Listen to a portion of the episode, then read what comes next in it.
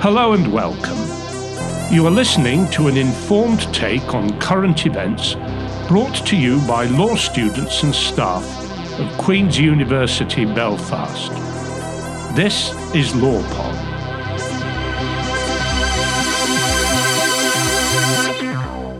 Welcome to LawPod. I am Lauren Dempster. I'm a lecturer in the School of Law at Queen's University Belfast. The episode that we are recording today is first in a mini series, which explores a recently published edited collection called Beyond Transitional Justice, Transformative Justice and the State of the Field or Non-Field. The collection is published uh, by Routledge. It was published earlier this year. And today we're joined by the collection's editor, Dr. Matthew Evans. I just want to outline for our listeners that in this episode, Matt's going to talk in, in sort of general terms about the collection as a whole and then in subsequent episodes in the mini series, we're going to delve into a few of the individual chapters in depth to really give you a, a sense of, of the collection overall.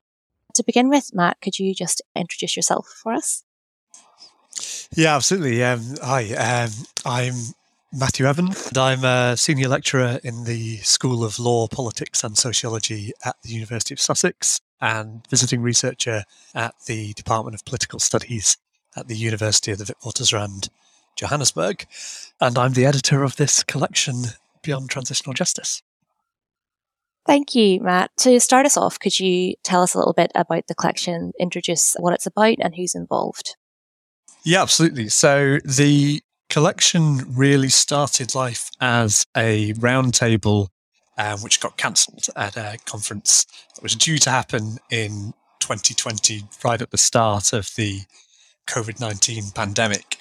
And the intention with that, and then as a result, the intention with the book was to bring together scholars at different career stages who are working on transitional justice or related areas to think about and discuss where the field, if it is indeed a field, um, is now, where it might be headed, what the dilemmas or tensions might be, whether it ought to be questioned or replaced with other concepts or ideas like transformative justice. So, in terms of the people involved, there's a number of contributors who are earlier career and some other ones who are much more established. So, in addition to myself, there is yourself and Rachel Killean, who've written a chapter. There's Maya Davidovich, who is a fairly early career scholar who's now at Cardiff University and completed a PhD at Durham University. There's Dustin Sharp, who's quite well established. It's based at the University of San Diego. There's Joanna Quinn, who is a professor at Western University in Canada. There's Dara McGill, who is also a relatively early career scholar based at Pembroke College, Oxford at the moment. And Eric Hoddy, who again is quite an early career scholar who's currently based at London University, although is soon to be taking up a position at York University, I believe. And then the final chapter, which is sort of a conclusion, is by Christine Bell, who's very well established and very well known in transitional justice and related areas, and whose article from 2009 about transitional justice, interdisciplinarity, and the state of the field or non field really inspired me to bring people together and reflect on how things were looking now, which at the time was 10 years after that article had been published. Although now a little over that, now that the book has come out. And the idea was to really get different perspectives of what transitional justice is at the moment, what it could be, what the limitations are, what the alternatives might be, and to get a different set of positions and ideas about how this area of research and also practice to some degree might be developed or where it might be heading in the future. Thanks, Matt. It's a great group of people, so I'm delighted to be included in the, in the collection in my chapter with Rachel.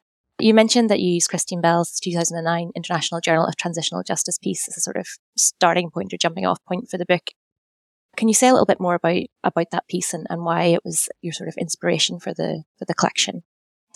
Yeah, I think it came to my mind because I had reread that piece and I cited it in an article I was writing, and I think I cite it quite often. If you look through my work and if you look in the bibliographies, you'll you'll see it crop up.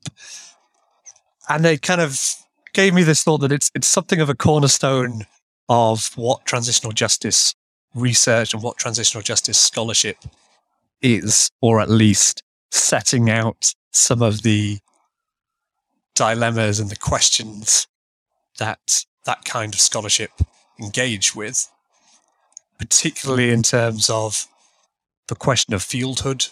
So, whether transitional justice is or ought to be considered a, a coherent field in itself, or whether it is something within law as a discipline or within any other discipline, or whether it is uh, inherently and necessarily interdisciplinary.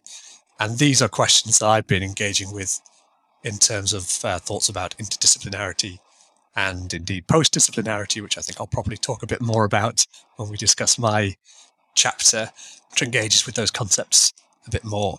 And having kind of used that article so much and having brought it again into my world when I was writing something 10 years after it had been published, I had the thought that it would be interesting to see whether the same issues are still present, whether there's new issues, or whether the dilemmas that have been raised in that piece have been resolved, or at least to see what different ways they've been responded to after a period of time where transitional justice as an area of scholarship is a little more established. The journal that it was published in, of course, was quite new at the time, and now, well over a decade of publishing, and there are a number of you know book series and uh, sometimes some other journals which have transitional justice in the name. So it's certainly an area of scholarship that has established itself, if not as a field, then as a, a non-field that has some notion of uh, having a core content, or or at least some overlapping content that people understand within academia and maybe in some areas of practice as well. There are NGOs that work on transitional justice. That has been for a long time, but increasingly it's an area that's both scholarship and practice. So I wanted to see where we are now, 10 years plus after that uh, reflection that Christine Bell put forward. And um, I'm very pleased that she agreed to uh, be part of the collection as well and to give her own reflections on where we are now and indeed on the thoughts that other scholars, including several fairly early career scholars, have on where we are now, where we might be going. So I think, yeah, it's definitely timely. And I think, I don't know if this just is just a sort of symptom or a side effect of actually going back to conferences again, but it does feel like a time of sort of self reflection for the fields. And I, I, think the collection is, is a timely one. And as you say, it's great to have uh, Christine Bell's contribution within it. I wanted to move on to transformative justice. So I guess for me, as a concept, I would perhaps be a little bit cynical about transformative justice in terms of how it sits in relation to transitional justice and whether or not it's something that perhaps comes from more from those who have perhaps a narrower understanding of transitional justice than I do. So I know you've published on transformative justice elsewhere, and obviously it's it's a key aspect of the collection. So can you just tell me a bit more, just in your own thoughts and, and sort of from your own research, like what is transformative justice for you and how does it sit sort of alongside or separate to transitional justice? So, in my view, transformative justice in terms of post conflict or post authoritarian or in terms of responding to historic injustice of some sort ought to be conceived as distinct from transitional justice as parallel and at times overlapping, but not a variety of or contained within transitional justice. Now, I think I may be in the minority when it comes to people who write about and think about transformative justice in this regard when I say that. And I think if you look in the chapters in the collection which engage with transformative justice, they don't all use exactly the same understanding, which was deliberate in, in, in my um, planning of, of the collection. I didn't want to put forward a single view um, that is uncontested to bring the contestation to, to the surface. For me, I would say that transformative justice is particularly distinct from transitional justice in its concern for addressing structural violence as well as direct interpersonal violence and for taking a longer term view of what a transition or a transformation uh, period might be out of a period of conflict or whatever injustice this notion is seeking to respond to. And I think particularly distinct in terms of not being well linked to a particular set of tools and interventions. So, whilst I accept that transitional justice doesn't necessarily just mean tools like truth commissions or trials or reparations programs. Transitional justice does tend to use those tools and a few other ones, and to be concerned with certain kinds of injustices, particularly those that are related to interpersonal violence.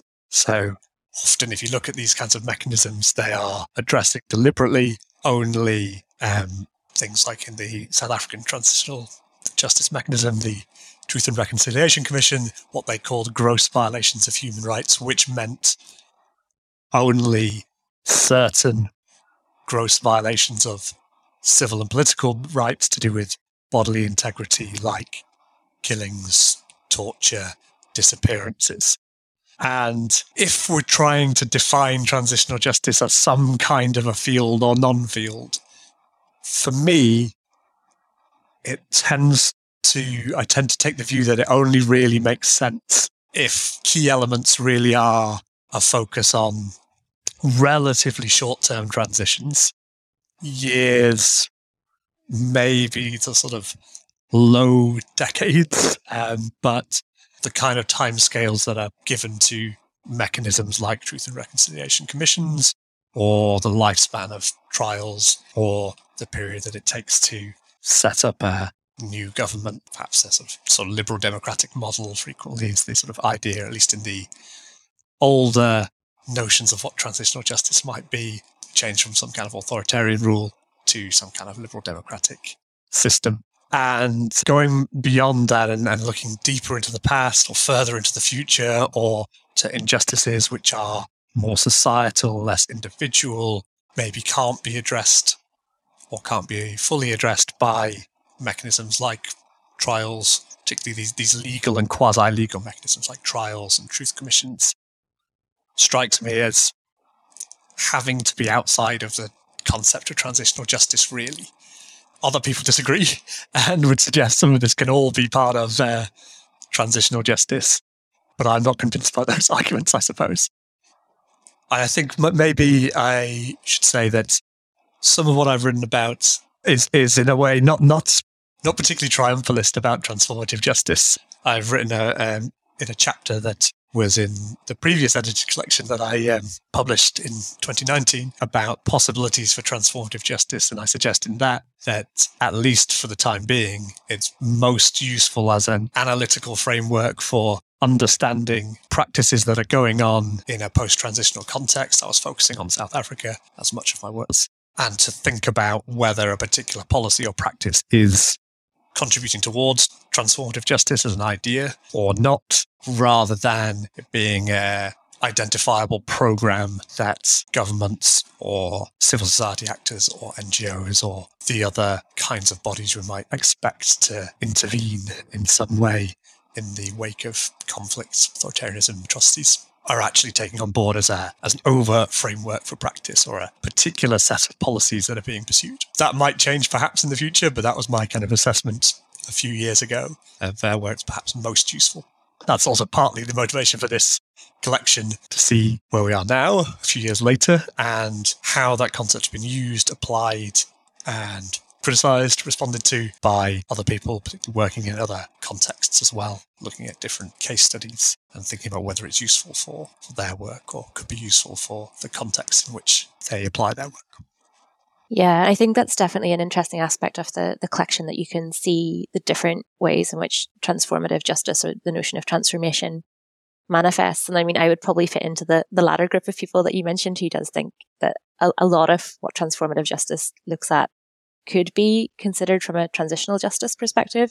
But at the same time, you know, getting into, I think, as you say, as an analytical tool, as a way of thinking differently, or even just helping see the sort of the gaps in transitional justice, I do, I do think it's a really useful literature. And I think, you know, it's becoming more and more clear, like the need to look at, you know, socioeconomic rights and harms that are perhaps longer in duration I'll put the link actually to, to some of your your other work, Matt, in our in our show notes. I use some of your transformative justice work with with my own students, so um, I'll, I'll include it for our listeners.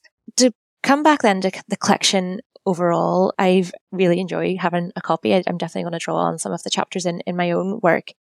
What are your thoughts on what contribution this this collection makes to the transitional justice scholarship? I mean, I know you've said a little bit already about sort of the, the time we're at as in terms of thinking about the field, but what do you think this this contribution brings? On one level, the, the answer might be a, a short one that, that it gives a kind of snapshot of where where we are, or an element of where we are. Of course, you know, it, it doesn't contain every scholar, every thought, every every notion and new development, but it does give a sense, I think, of what some new developments are, what some established positions are in the scholarship and give some indication of where that might go in future. So, to give a couple of examples, I think that the idea that social economic rights issues, structural violence, more society level harms ought to be addressed somehow in the kinds of context that transitional justice tends to look at, I think is now fairly well established, and that is quite clear in the in the collection. Whether it's from a chapter like mine, which partly advocates transformative justice of, of a particular kind, of a, of a, of a way defined how I can define it, or uh, like Eric Hoddy's, who who uh, certainly is. Um, an advocate of transformative justice, somewhat similarly defined. Might disagree on the exact points of certain things. Uh, but it's also evident in, say, Dustin Sharp's um, piece. And Dustin, I think, is much more skeptical of expansive notions of uh, transformation and transformative justice, at least in terms of the practicalities of how one might go about doing that rather than having uh, raised expectations coupled with uh, continued failure, uh, to paraphrase Lars Waldorf, who Sharp um, also draws on, who uh, I think has made important contributions to this uh, literature as someone who's quite critical of the kind of transformative justice notion, but has certainly helped to develop the scholarship around transitional justice and transformative justice and what it can, cannot do, or should and should not do in practice and in, in conceptualizing ideas. And also, I think another great example of where the field is and where it might go is uh, is your chapter with with Rachel. So these um, notions of addressing gaps in established transitional justice practice has, I think, been uh, increasingly mainstreamed, even if the specific gaps are still uh, quite new and in terms of the, the, the work that addresses them. So I think that the achievement of the collection and where it maybe fits in the literature is to say, in quite a contemporary sense, this is what the debates are, some of them anyway. This is what various different scholars think about those debates. Here are some ideas about where we might go in the future. And I deliberately wanted them to be quite short chapters to allow that to be something that's is uh, somewhat uh, not necessarily tentative, but but certainly a, a, preliminary element, a preliminary thought on this is what's happening now, this is where things could go in the future, and to provoke responses in some ways, and to provoke thoughts in the minds of the contributors, and perhaps in the minds of students if the book is uh, included on any courses, which I hope it will be. I'm probably going to use if not the whole book, then at least some of the chapters in my own teaching as a way into, in relatively short form, say, here are some new ideas reflecting on a history of existing scholarship and practice. Here's where we might be going in the future, and to sort of, to some degree, draw a line and move on in terms of, well, this is where we are now. So if we're talking about what transitional justice does or can do or can't do, we don't have to always only go back to the material that was coming out in the 1990s or the early 2000s, much of which I criticize, but a lot has happened since then. So what are what are we talking about when we talk about transitional justice? And if we talk about it as a field or as a discipline, as something that they have used, and what does it contain, and what are the controversies and the debates within that? And I think it contains that quite well and highlights key developments that have taken place. This is what seems widely accepted about the practice of transitional justice now, about the gaps within that, about rival concepts or intertwining concepts like transformative justice, about expansion into areas like environmental harms, as well as those who caution against expansion. This is what's going on. And I think it invites a response. And that was deliberate. I didn't want it to be a, a book that presents the last word or even a single argument that starts from, from uh, the beginning and runs to the end with a position put out. Each of the chapters might do that, but they don't all come to the same conclusions. They don't all come from the same position. I wanted to reflect that variety and diversity within scholarship from from different angles as well, from different disciplinary angles, from different areas of focus geographically and in terms of the issues that are engaged with. So environmental harms, settler colonialism, armed conflicts, and others, which raise different questions. Thank you, Matt. My final question then I guess takes us away from the conceptual side of things to sort of the mechanics of of pulling an edited collection together. Uh, as you mentioned, this is not your first rodeo. You've edited at least one other collection before. Um, I guess like for any of our listeners who are maybe thinking about doing an edited collection or might at some point be, be invited to do it, could you just reflect a bit on the experience of pulling it together? And would you have any sort of tips or advice for anyone who's thinking about, about leading an edited collection? Yeah, so uh, yeah, as you mentioned, this is this is my my second edited collection. So I learned a lot from from the first one, um, and I learned a lot from the second one as well. They weren't they weren't exactly the same uh, in the in the process. I think my experience has mainly been quite good. Um, I have heard some horror stories about edited collections, and, and some people have even said don't do it, it's not worth your time. That wasn't my experience. I mainly quite enjoyed it, and I think that edited collections can be a useful thing to exist. I, you know, I use edited collections quite a lot in my in my own work, and I think it can be useful to be involved in them, in part because of the engagement with the other contributors, especially as editor. So I read, you know, several drafts of all of the chapters, so I was quite embedded in the discussions that were going on, which affects my own thinking and is useful to me as a, a somewhat selfish uh, position, I suppose. I get to read this new research that's not yet published and comment on it and uh, see where people are going with it and uh, shape it in some ways when I add my own comments and uh, sort of review notes to those, which I think is, is quite an exciting thing to be involved in. In terms of things like advice, I think one of the main ones is to assume it's going to take longer than you thought it was going to take if you look over my emails that I'll have sent to you um, and other contributors about when things might be done, even though I had this in my mind, things still took longer than, than I was originally hoping. So I think this took pretty much two years from the time that the original roundtable was supposed to happen to the time that the book actually came out in print, having shifted from saying we'll do a roundtable and maybe publish something afterwards to let's publish something instead of the roundtable. I think I'd originally hoped it to be inside one year.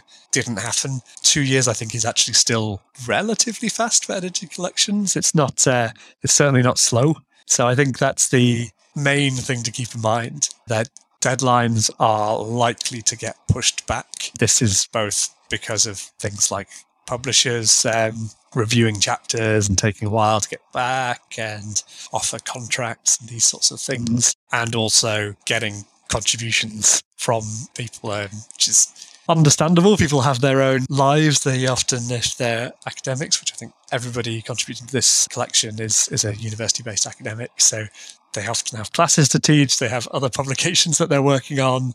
So if you say, please, can you send me a, a, draft chapter in two months' time, there's a very good chance that at least some people will say, I'm not going to make that deadline. Maybe give me another month. And then there's also a pretty good chance that after that month, there'll need to be another extension as well. Just as an example, I mean, I think three, four months would be quite quick. So I think that's probably the main piece of advice but I'd say it, it at least can be worth persevering. I think it was a worthwhile experience for, for me and hopefully for the contributors as well.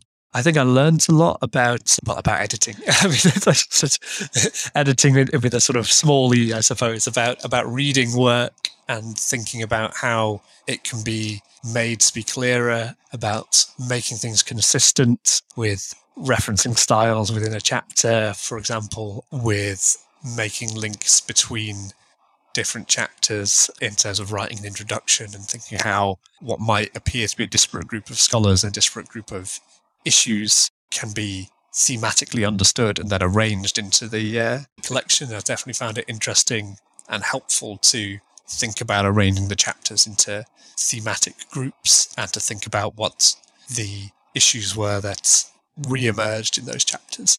And I think that's definitely a, a useful thing to do. So I suppose an advice in as much as it is advice, it's that reading and thinking is good.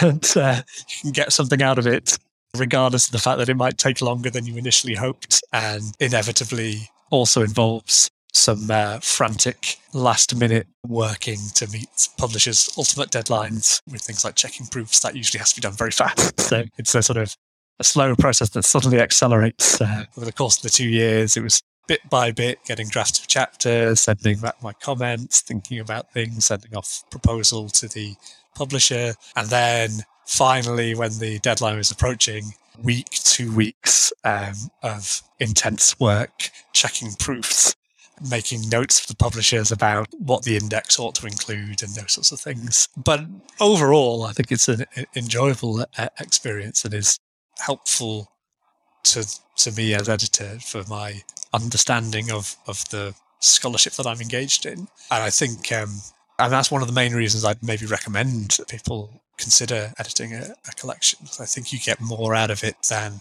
merely sending off an article, say.